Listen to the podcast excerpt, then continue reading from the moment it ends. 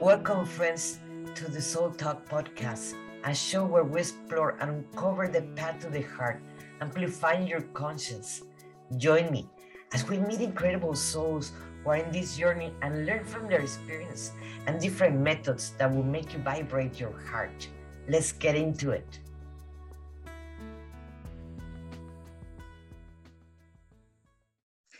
Hello, everyone. This is Monica Ramirez, the Warrior of Love, and we're in Soul Talk. And today we have a close friend of mine that I have the pleasure to meet in person in Miami. And uh, and we even stayed together over there, so we really got to know each other. And she's an amazing human being and very resilient. Her story is very powerful, and I wish more people as uh, get to know her and get the help that she that she can uh, bring you and not only that, the change that we all have. So um, just before she told you a little bit more about her, she have come from a trajectory of addiction recovery. And now she become a public speaker, writer, published writer, the best-selling author, and mm-hmm. so forth. And she is a really an amazing human being that I have the honor to know in person.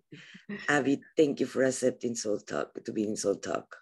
I'm so excited to be here with you, and I just adore you and everything that you're about. So I know that today's uh, talk is going to be very, very juicy because we have a lot of similarities in our stories. yes. Tell us a little bit uh, how uh, your story, how you uh, become the person that you're now. Mm-hmm. Yeah, definitely. Um, so I am a second generation Latina Canadian. Um, I live in Edmonton, Alberta, Canada currently. Uh, my parents are from El Salvador. They immigrated from El Salvador to Canada in the mid 80s, so 1985, 86, I believe it actually it was. Uh, during that time, there was civil wars going on in Central America, very violent civil wars happening there. And uh, my dad was in the military. He was a soldier uh, from the age of 14 to the time he left, which was, I think, 21 or so.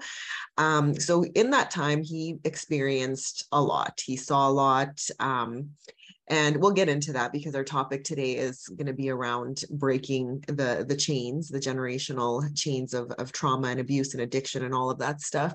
Um, but just kind of a little bit about um, me and what ended up happening with me. So uh, i was born in mexico on the way to canada um, and my mom was about eight months pregnant and they had to do a bunch of paperwork. So we ended up having to lay over there and then ended up being born there.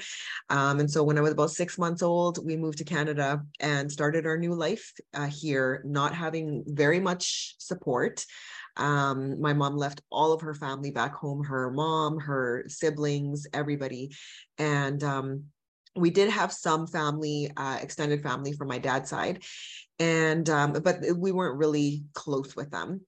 Uh, so we started our life here, and unfortunately, due to some of the the trauma and just generationally, the things that my dad had experienced, um, he really turned to alcohol uh, quite quite early on. Um, when when we landed here in in in Canada, and because of that, uh, we grew up in a very volatile situation. Um, a lot of um, just, he became a very violent alcoholic and uh, my sisters and I were the so I have two sisters, younger sisters. Uh, we were the um, the brunt of, of of the violence and the abuse, and we ended up um, having to deal with a lot of abuse um, in all forms physical um, mental emotional sexual all sorts of abuse we were put in very very um, difficult situations as children that we shouldn't have been in with people that we shouldn't have been in uh, with. And because of that, we were exposed to all of those abuses. Um, and so as a child, um, especially from the culture that we come from, where we don't talk about these things to anyone. Um, we don't share um, what's going on at home. It's very much stays at home. Um, you don't really, you're not really taught how to process it all. And mind you, um, you know, my mom was 17 at the time when she had me. She was very young. Again, uprooting from from her home country and leaving everybody behind she was dealing with her own um, you know trauma and discovering that the man that she had married was an alcoholic and you know having three children you know consecutively and little support. So it was just a really unfortunate situation um, for for us kids but as kids um, I, I just distinctly remember trying to make sense of it all. I knew it wasn't normal what was happening at home um, but i just didn't know any better and i didn't know what to do about it who to turn to. Um, so we become very um, yeah like just uh, children are very resourceful and we make up our own ways to cope and usually because we're not we're children um, it's not really the, the healthiest ways of coping and so i turned to quite a bit of things in my early childhood um, really struggled with depression and anxiety quite a bit and um, you know, and I rem- I can remember asking my mom as early as like eight or nine years old, why do I always feel so sad? Why do I always feel this way? And you know she just gave me the best answer that she could give me at that time and she just said you know like just try not to think about it. It'll go away. Um you know just don't think about it. And i was as if it was that easy you know? Um and i tried. I really tried to forget. I tried to not think about these things but of course it it's it's it's i'm d- dealing with it every single day how funny it is because just in the old ways was do not think uh, about depression or how sad you are and so forth and all the problems that you have mm-hmm. and it will go away it never did no. and it just passed to generation to generation exactly. and to generation until exactly. this day exactly and it's up to us to change that or exactly. continue the same trauma to our kids and grandkids and so on so exactly. So well, even uh, even with my dad for example i'll just use his experience um because both lineages there's just there's a lot of trauma on both sides.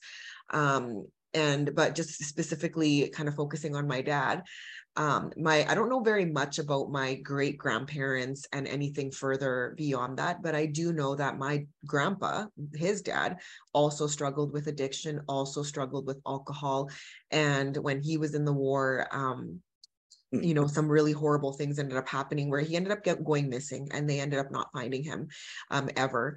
And um, you know my dad was 14 when that happened and the way that his uncles kind of helped him to cope with it was just gave him alcohol. They just said here take this. This will make it all better. This will make it all go away. And so then there goes it being passed down right? Where there where the uncles were already you know abusing alcohol to deal with their own or not deal with their own traumas and pains and heart heartaches. And then they just passed it down to my dad who then you know passed it down to me which is part of my story um, which we'll get into unfortunately there is a, this mindset that alcohol is going to make you forgive the problems when it's exactly the contrary exactly it's going to remind you the problems that you mm-hmm. actually have exactly. and in an amplified way it is going to mm-hmm. create more depression and more sadness mm-hmm. and you're mm-hmm. going to drink more so it is it becomes a cycle Exactly, exactly.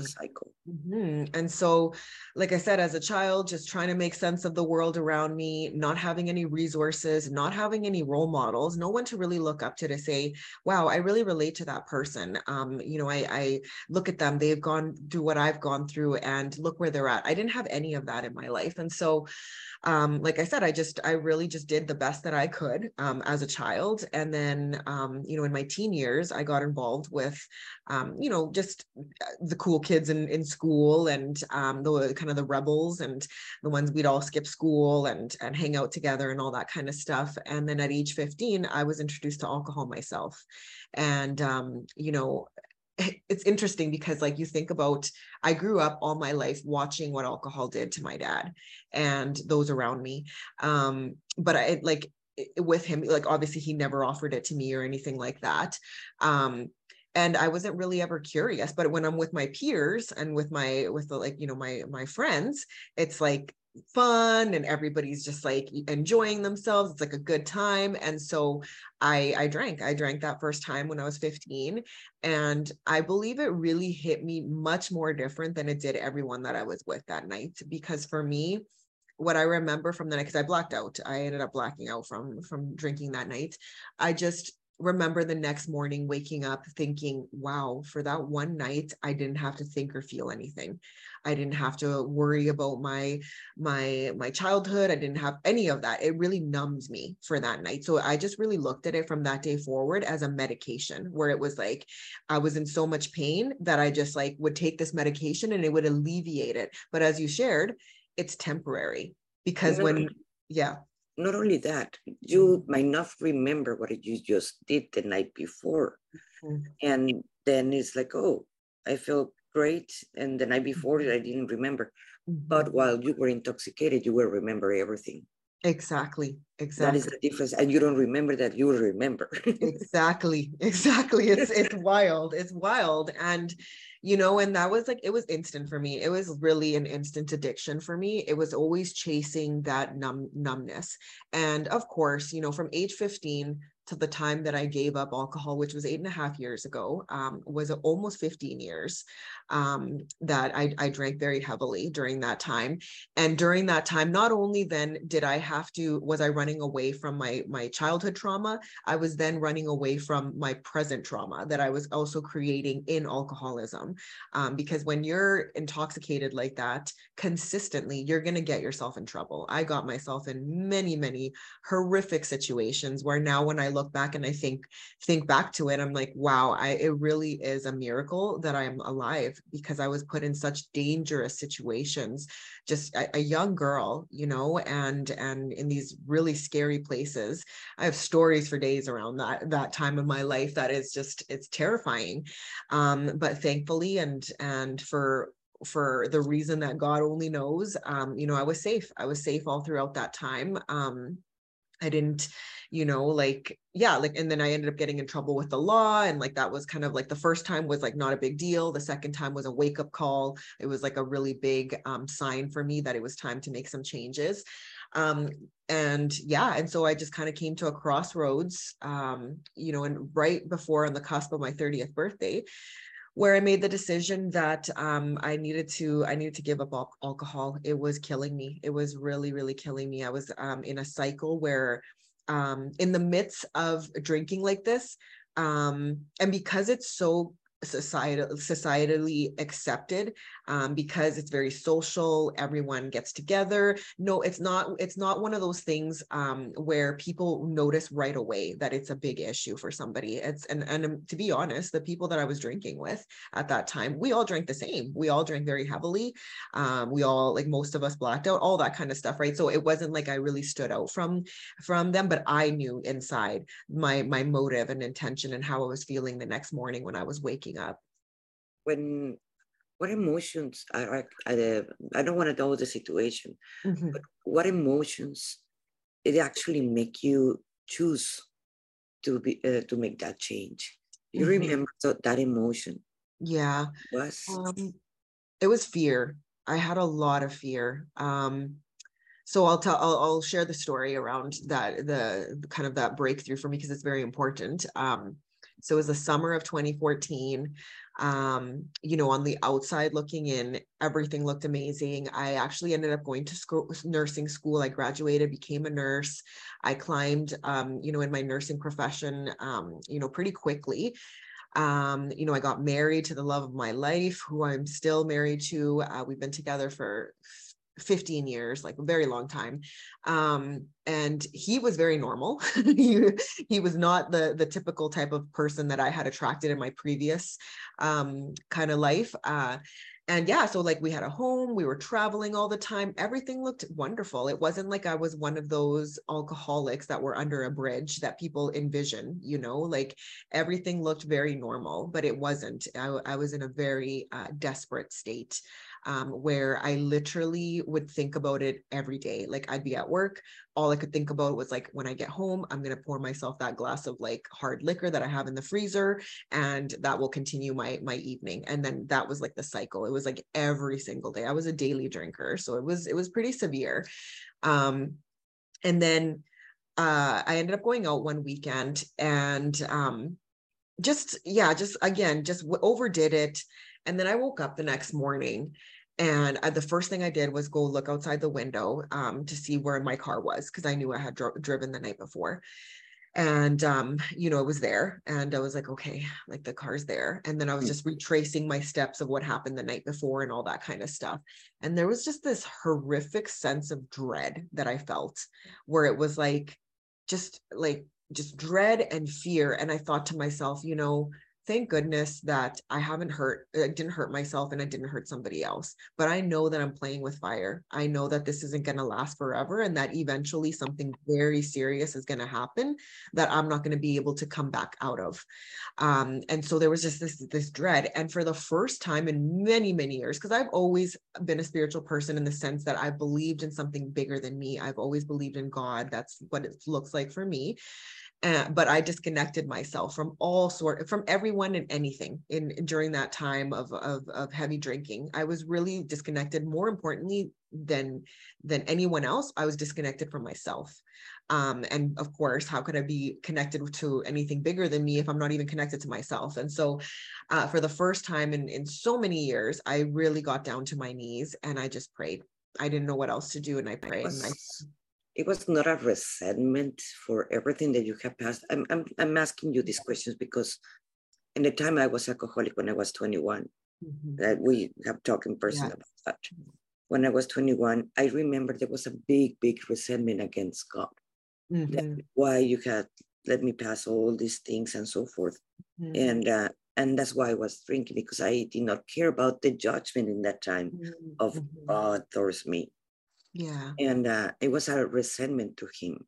Mhm. and when i actually when i actually pray in that time like you're mentioning and i actually start making peace with that resentment that i had towards him Mhm. that's when i actually start making the choice Mhm. to actually stop drinking Mhm. and i just look at my kids and like oh my god i'm a mom and i can't what i, I am the only example they're gonna have Mhm. so i stopped drinking Mhm. it didn't happen something like that because it was a resentment because you had passed through hell with with your dad growing up. Yeah. I, I think the biggest resentment I had was against him, to be honest, against my dad. Um, God for me, I like growing up because we had kind of different, uh, we were raised in different kind of beliefs, you and I. Like, um, I knew of God, and the God that I knew of was like a loving God. Um, it wasn't really a punishing God. Um, I really, it was like a comforting God. And when I kind of went down this path of like addiction and just like, you know, drugs even and all that kind of stuff, um, I I chose to disconnect myself because I felt ashamed. I felt ashamed and I didn't feel worthy. I didn't feel worthy of his protection, of his love, of his acknowledgement. I just like I just went on my own way and just really just cut all all ties and disconnected myself from that.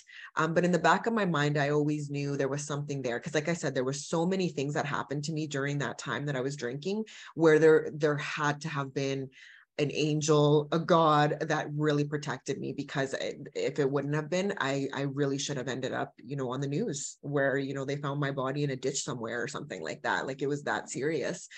Um, and so when I kind of went brought me to my knees and I made and then and I and I cried out to him and I just said, you know, like help me. I don't know what to do. I don't know what to do. I just I know I need to change. And that was the first time I finally admitted that um that there was a problem and I needed I needed uh, help and I and I couldn't do it myself. And so um a funny story around that is that um years later, like years earlier, I think about five years before that situation happened, uh, when I had my first impaired driving charge, I uh, was court mandated to go see a doctor. And uh, this doctor specialized in addictions. And I went to go see him and we had a conversation. And um, he just said, you know, like, have you ever considered, you know, that you have a problem with alcohol? And I just, I laughed at him. I was like, no, I'm like, it's for fun, you know, like we just, sometimes we like go overboard, you know, I just, I kind of laughed at him and then he's like you know there's a lot of resources out there for people who have problems who struggle with with alcohol and and other um, forms of drugs. And and i just i really dismissed him. I just i didn't i didn't any pay any attention to it. I didn't think it didn't re- it related to me. But those years later i remember that doctor saying that that there were resources that there were places that i could go to. Um, and so i that was like a seed that was planted in me and so that started my journey of healing really at that point in time where i just started to go on a mission and look for anything and everything that could help me. Um, and uh, you know it, it landed me in so many different places. Some things worked some things didn't. I just was willing to try it all um, because i was just i had no choice. I had no other choices. Um, and through that you know now it's been eight and a half years later um, and that was before i became a mom and, um, you know, this is why I'm so passionate about this because I want to share with you a couple of things that have been incredible gifts for me in motherhood now and in knowing in, in my journey that um, I am now like alcohol free for, you know, eight and a half years. Uh, I have a four year old, a three year old and a one year old. Um, so I had three babies back to back. They've never seen me drink. They have never experienced like violence, um, any of that stuff. Like I look at my daughter who's four, and at her age, I had already seen and experienced so many things. And I just look at her and I just, I sometimes makes me very emotional because I just look at her innocence and her beauty and her, you know, just her curiosity and, and excitement for life. And I just think like I see myself in her you know, and I just like, and, but I can't relate. I see myself in her, but I, I also know that my experience was so much more, it was so different.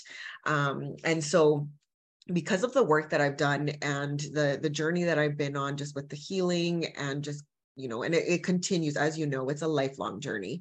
It will never be complete. There's always going to be things that are going to come up that we're going to have to learn to work through.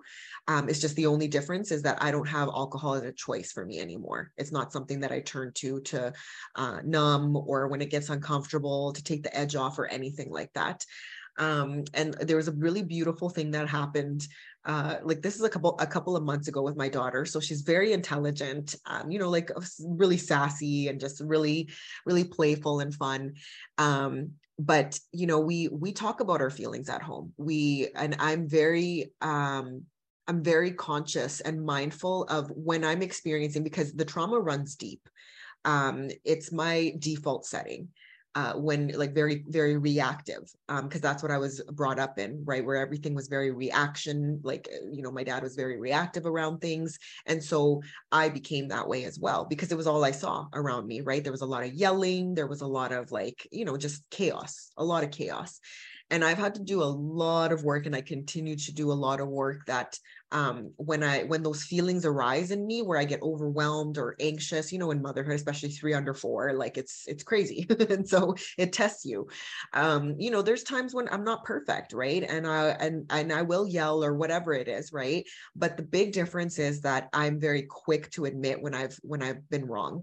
And even with my children, as little as they are, I will get to their level. Once you know the moment has passed and everybody's more calm, I get to their level and I explain to them you know like mummy was very feeling very overwhelmed and i name the feelings right? And i process it with them and i say like i'm trying my i'm trying my best to do better. I promise i'll do better. And we'll have a healthy conversation about it. And so it's gotten now to the point where my daughter calls me out. And so you know like i will do something and um, she'll know when it's like you know not my best self. And she and you know the other day and she's very smart so she'll wait until the moment kind of is the heat of the moment has passed and then she'll be like mom I didn't like how you talked to me earlier. And then I'll look at her and then, you know, and I just kind of get to her level and I say, let's talk about it, you know, and, and then she'll, and then, um, and I'm, and then we end up having like a beautiful conversation around what happened. And I thank her. I'm like, thank you for letting me know that you didn't like that. And, you know, I'm going to do better and all that kind of stuff. And I think when in my life would that have ever happened, you know, when in my childhood, there was no explanation. Like when my dad would fly off the handle, we just made sense of it in our head. And I just, and as kids, we, um, we very much internalize everything. Everything is our fault. Like it's there's something wrong with me. Like i deserve it. Like all that that stuff starts ha- happening as a child to try to make sense of it right? So there was no explanation. There was never an apology any of that right? And so that to me is a big win and that to me shows that i am doing the work in breaking the generational chains because first and foremost they will never have to experience an alcoholic mom you know that's an active ad- addiction and second of all they'll be able to name when things are happening and call things out as they are you know and feel safe enough to do that. Hi, everyone. This is Monica Ramirez, the Warrior of Love. And I wanted to talk to you about Path to the Heart. That is a transformational system that I created that it goes in three levels. And at the end, even you receive a certificate as a healer and a channeler. But let's start from Path to the Heart level one, that is transformation and metamorphosis, like my book. That is precisely the path to the heart level one. And the path to the heart level one, it is because many of us, I, I used to feel like that. Even as a Reiki master and learning so many techniques, every time I work with a client, I did not felt that I did enough or that I was good enough. And yes, that came from a childhood trauma that started there because I was overachiever. I always trying to prove myself to others, and I was a, a people pleaser because I was too afraid to stay alone, or people would leave me if I was completely me. I have a lot of resentment to myself for all the mistakes that I have done in the past. And I bet many of you have felt the same way as I used to feel. Well, in Path to the Heart, we are going to be working with the shame, with the blame, blaming others because a person that is not responsible of their own actions, it is going to be very hard that they can move forward and actually change their life. We have to start owning our things. And in Path to the Heart, you will learn how to start owning your things, but not only stay that, okay, I did. Yes, and now what? Now you have to learn to forgive yourself for making the choices that you did and forgive others because you're going to start seeing others in a very different way. You're going to learn to become the observer of your own thoughts and your own emotions and letting go all that shame and blame that is being keeping you stuck. And at the same time, the fears, that the fears is a limiting belief because we I work as an NLP deep inside in theta level. And I explain all this and we work in theta level with activations and, and meditations. We have a group also where it's going to be supporting you, people that are working with themselves in the same level. And how many of you also have got stopped because what other people will think about you? So the judgments of others can affect you if you let them. And you're going to learn in this uh, program how you're going to let go the judgments of others. So like that, you really will feel free and empower yourself. So like that, you make better choices and be less reactive. And first of all, you're going to learn how to love with yourself and love your life that you have right now. The second level, it is about clearing family lineage, removing vows and contracts that we all do every time we speak. And I'm to finish the second level with a soul retrieval. You're to be bringing those fragments of soul that you have left because of fear, shame, or blame, or grief. We are to bring those parts of yourself so like that it can get integrated to your own self. The third level. The third level is about learning how to channel and learning all the types of channeling. And we do a lot of practice in there but not only there we stay you're going to learn how to heal at the same time your own clients in a theta level and the good part about my program a path to the heart it is that you can integrate all the techniques that you have learned before from Reiki, from different modalities and so forth, and you can integrate them in my program. So, if you are interested, just give me a call and let's have a chat. And I will be more than happy to have a discovery call with you. It's a 30 minutes call. This is a program that it is for coaches and healers and yoga teachers and massage therapists, people that work already with energy, people that already are working with themselves, but they don't know how to continue moving forward. So if this program is calling you, give me a call. Something that I, I've been observing more and more, we're really in a new timeline as human beings uh, because we can observe the, the old generation, our parents, grandparents, etc., uncles, and all that generation. Mm-hmm. And then in that generation, it was the kids should be seen but not heard. Yes, exactly. The kids should not be expressing emotions. No one should express the emotions. Mm-hmm. Everybody, the male is the provider, the woman yeah. is one. And more in, in the Latino community yeah. where grew up. Mm-hmm. It was everybody has their their their gender uh, home uh, works to do, Yeah. and none of them it was involved about uh, about emotions. So Mhm. no one actually really talked, not even between husbands or and wives. They don't even talk about their emotions. Mhm. That they were having problems with the kids, or they were overwhelmed with the kids, or the Mhm. husband like, did not create enough money to pay all the bills, Yeah. and they would not even communicate those kind of things. So it was easier to numb it down in Mhm. whatever level they can Exactly. to drugs, to alcohol, or depression, or Mhm. sadness, or many Promiscuity, that all went that.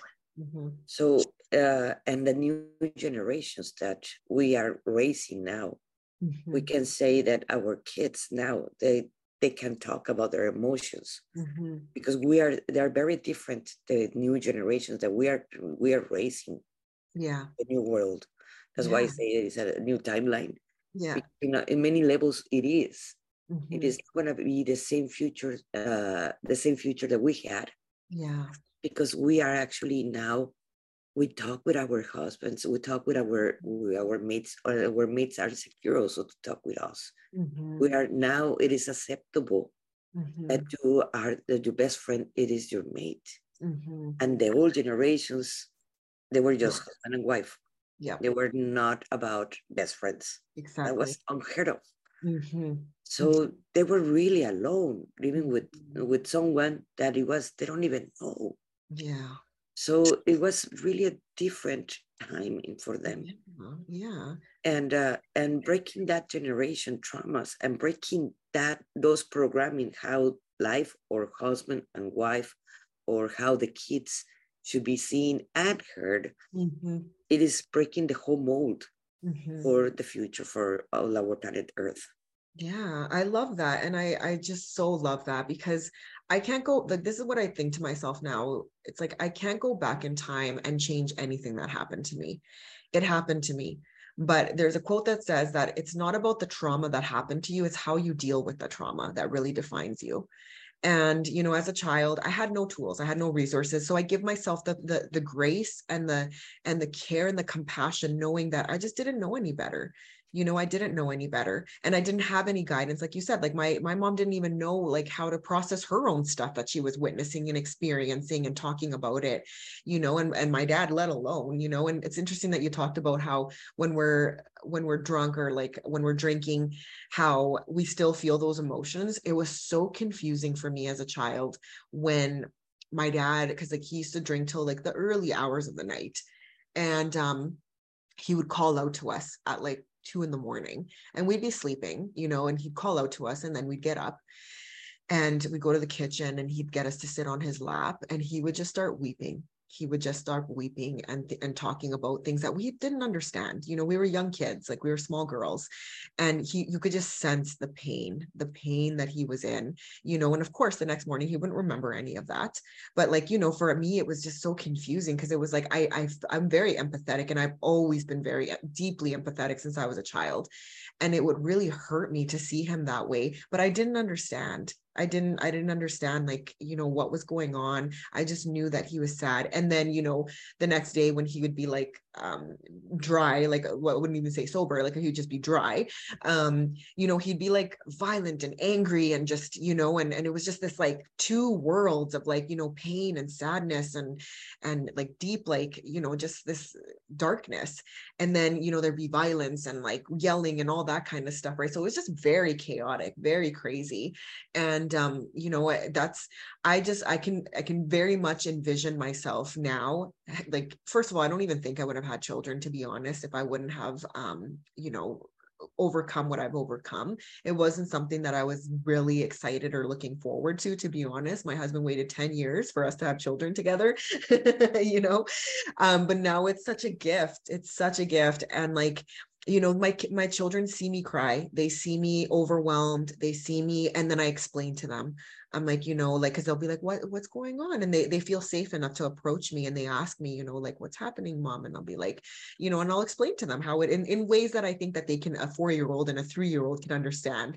Right. But there's no mystery there. There's no in their head where they're trying to like make sense of it and be like, why is mommy sad and crying? And like the next minute she's like violent and angry and all that kind of stuff. Right. Like, it's just, it's such a night and day. Um, but I do have, um, infinite compassion and and empathy um, even to my dad you know i don't have a relationship with him in this day and age um, uh, personally i have this just a personal decision that i've made but i do i deeply com- uh, have compassion for him because i know what he's I, from the little the amount that i know that he's been through um, he was also a young boy with no guidance, with no, you know, at one time he was a young child who witnessed, and the stories, like I'm telling you, like it's that could be, it's it'll be a novella one day, like, you know. Um, but I also understand that um, he also has a responsibility um, to do something about it, just like I did. You know, like I, I let go of that victim mentality and that victimhood that I was so much um, enthralled in when when I was in active addiction, where I thought if you had my life, you would be drinking the way I did you know and that was a crutch that that i really held on to that i was like an excuse that justified it that it was like you have no idea what i've been through. This is like how i deal with it so don't judge it type of thing right? But now it's like no i have a responsibility. Like i am not defined by these things that happen to me. There are resources there are, are help. I just have to do the effort make the effort and and do it. And the ones that end up benefiting from that are our children you know whether they're good decisions or bad decisions and something that I observe um, every time you go to a party and someone gets drunk and whatever, mm-hmm. I, I don't drink much. I'm not a never, I cannot say I never drink. Mm-hmm. Not once in a while, I drink one or 2 but mm-hmm. I like to observe people. Mm. That's something that I am fascinated because I learn a lot every time I observe people. Mm-hmm. And uh, one of my, my, a few days ago, I, I was in a carne asada over here with some friends, and mm-hmm. two sisters got uh, kind of drunk. Mm-hmm.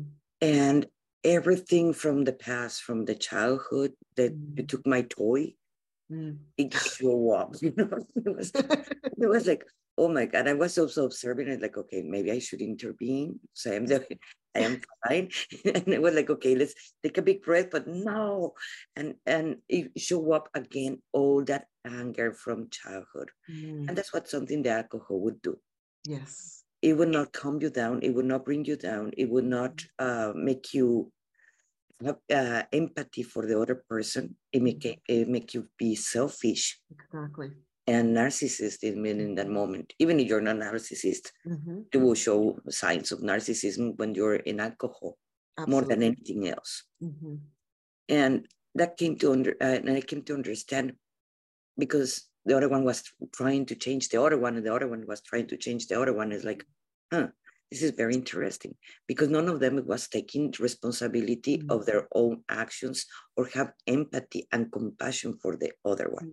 Mm-hmm. mm-hmm. And that's just a typical uh, scenario from mm-hmm. someone that is drinking and is in pain. Yes.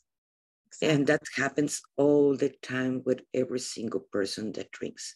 Mm-hmm. And we cannot change anyone, not sober or drunk or mm-hmm. in any in any situation mm-hmm. we're only responsible for ourselves that's something that now we all under well the majority understand at least if you're not an alcohol yeah that you understand that but why is still legal mm-hmm. why is still legal the alcohol and many other drugs that are not going to put you in that state mm-hmm. are not legal mm-hmm. that's something that i do not understand yet yeah why it is it is uh, legal in all the world mm-hmm. alcohol when it mm-hmm. creates the same problems mm-hmm. the same patterns that we have lived for since before the the greeks and romans yes yeah yeah it's true and i mean we really do live in a, a very medicated society um, you know, like it, whether it's alcohol, whether it's drug, whether it's prescription medications, um, you know, so many people are just medicating themselves for for not for not having the willingness um, to face the things that they need the medication for, the root, the root problem, right? Because like with anything, for example, um, you know, if I break my arm uh, today and I'm in excruciating pain and I take some, you know, morphine or something to like numb the pain, it'll make me feel better but the break is still there. The bone is still broken. And until i actually go and like see a doctor and get a scan and get it taped up and go through like all of that process of like healing it i can take that medication every day but that broken bone is still going to be there. And that's the same thing with with any sort of medication that we take whether it's like like i said i, I refer to alcohol as a medication because it really did medicate me for that very temporarily but that brokenness was still very much there and until i finally let go of that and and decided to look at it then the healing began. But we you know i mean there's people that they they they go to the grave with all of that stuff right? And it's so unfortunate. It's so sad to know that um what could have been you know what could have been but they they didn't make the decision to to what for whatever reason because like you said no one can make anybody change. I've learned that the hard way um, you know, in many relationships in my life, I can only change myself. And I know how difficult that is, you know, so let alone trying to change somebody else, right? It really has to come from a place of, of, of deep willingness and responsibility that somebody takes for their own life. Um, right. And it's, it's one of those life lessons that are, are very painful. How do we, you consider that we can change the trauma mm-hmm. That it goes in generations by generations mm-hmm. and it will affect our kids mm-hmm. but what are the basic steps that you will you will give an advice to someone that mm-hmm. is is creating this trauma yeah. for themselves and for others mm-hmm. in their own yeah the first and foremost step i believe is the acknowledgement and the awareness of the trauma um, because we cannot heal what we don't acknowledge if we pretend it never happened or we we leave things out you're not fully validating it. And this is especially true of childhood trauma. Um, childhood trauma is very um, especially when it happens in those earlier years like the formidable years um, where our subconscious is being developed and formed. Um, it's very deeply rooted um, right? Like uh, we can I have certain feelings that come up for me sometimes that are familiar, but I just can't pinpoint what it, but I just, I, I remember it. I remember like my body remembers this feeling, even though I don't remember the, the, the memory specific to that feeling or emotion. It's so deeply ingrained in us. It's like genetic. It's like, you know, the whole topic of epigenetics and like the environment around how it affects our DNA and it gets passed down, all of that kind of stuff. Right. I think the first thing is to really just face it and acknowledge the things that we are running away from, the traumas. And that has been the premise of my journey for the past eight and a half years, where I've been peeling back the layers the layers of trauma um, and the layers of memories and the things and just really acknowledging and i think a big piece of my own personal healing has been my inner child work that i've done that has been and continues to be the most important work for me and because that little me that experienced all those things is still in me she's still in there. It's just that my physical body has now, you know, is a, is a different age, but she's very much still in there. And um, I've really learned to connect with her connect with her speak to her and validate you know everything that she's gone through that she's that she went through that she experienced and saying like i know that you went through this. I believe you. I'm here for you. You know all that kind of stuff. Like i've done very like a lot of powerful like inner child work around that. Um so i think that's the first thing. And you know and the second thing would be definitely resources. Where we cannot become ourselves by ourselves. We need to reach out for help um, you know, whether it looks like programs, therapy. Um, you know, I'm a big believer in in professional help. There's special there's people who do their work for a reason, you know, and seeking their their their professional advice and their help through this kind of difficult um, uh, journey. Uh, because it's not it's not an easy journey it's very uncomfortable we have to have supports um, we have to have that safety net um, to really uh, hold us when we fall because we will fall. We'll fall many times on this journey. Um, you know and i've really turned i feel like i've turned my pain into purpose because now i speak about it i write about it i blog about it. Um, you know i actually go into facilities and i speak to children who are who are um, some of them like one recent one that i do is um, i go into uh, detention centers for youth um, who are in there for you know committing crimes at a young age and um, i went a few weeks ago and at the end we had an opportunity to do a q&a and i asked them you know by a show of hands how many of you come from uh, abusive homes or uh, homes with addiction? Every single one of them put their hand up every single one you know and one one boy even spoke up and said you know my dad died of fentanyl overdose two months ago you know? And it's just like it's so heartbreaking for me because i just i know where what they've what they've been through where they've like you know i spoke about earlier how i didn't have um a role model in my young life. Now i feel responsible to be that role model you know to these kids to my children um you know to whoever can relate to my story just to say that there is hope you can overcome. Um, it's not easy but it is possible it's very possible you know and and now the more i spoke up about these things the more i acknowledged them really sat in the pain of it all because that's something that I had never done. So really sat in the pain of it all. And then because the only way through is through. so like I had to go through it all. Right. And then that the, the more less power and control it had over me, where before it had so much power and control in me because there was so much shame and secrecy around it um, now it's all just it's almost like a like i've let go of that cloak that cloak of shame and secrecy and it's just like this is a fact. This is what happened to me. It's i'm not ashamed of it. Um you know don't feel sorry for me. This is what i'm doing about it now you know? And so um, i believe that every single person has a beautiful story to tell about their life experience. And there's people out there that only you can touch only you can touch with your personal experience but the only way that you're able to touch that person is by you speaking about it and acknowledging the stuff that has happened to you right? And doing something with it right? And not everyone chooses that path um, but i think it's so important like to be out like you know a public speaker about it and writing about it and all that kind of stuff that's a little bit you know on the on the extreme level in terms of like you know i understand that not everyone's going to do that but at least you know give yourself the the gift the gift of recovery and um and and go through the work um, you know, to acknowledge the little you that's stuck in you that is just wanting and wishing to be validated and acknowledged, um, you know, and, and to be given a voice. Because like you, you shared earlier too, as children, we were seen, not heard. We didn't have a voice. We didn't, we never spoke up. You know, I never spoke up. And now, you know, that little me does speak up on public stages you know so yeah just those are a few of, of, of the tips that kind of come to mind if you're if you're starting your healing journey is awareness seek help resources you know and and look at it as a, as as uh, what's the lesson and the gifts that can be learned from it right? And what how you can then share that with with even if it's just in your own community your own family um, your own children you know it, it can really be a purposeful gift. That is so true because when we speak about the things that make us shame, mm-hmm. then shame lose the power. Mm-hmm. So thank you so much, Abby. Mm-hmm. This was a very, very heartfelt uh, interview and mm-hmm. conversation that we mm-hmm. actually had. And I hope it helps everybody. Yes. The link of Abby, uh, so like that, you can want to contact her and you need some help and some support.